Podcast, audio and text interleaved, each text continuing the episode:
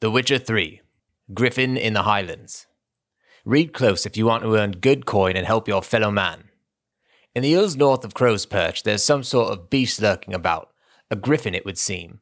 If you kill it, bring the trophy to the quartermaster of Crow's Perch, and you'll get a fitting reward.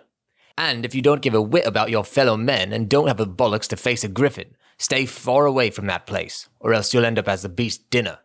Which I suppose means if you're feeling suicidal, you can go right ahead, waltz up to the monster and end your sorry life.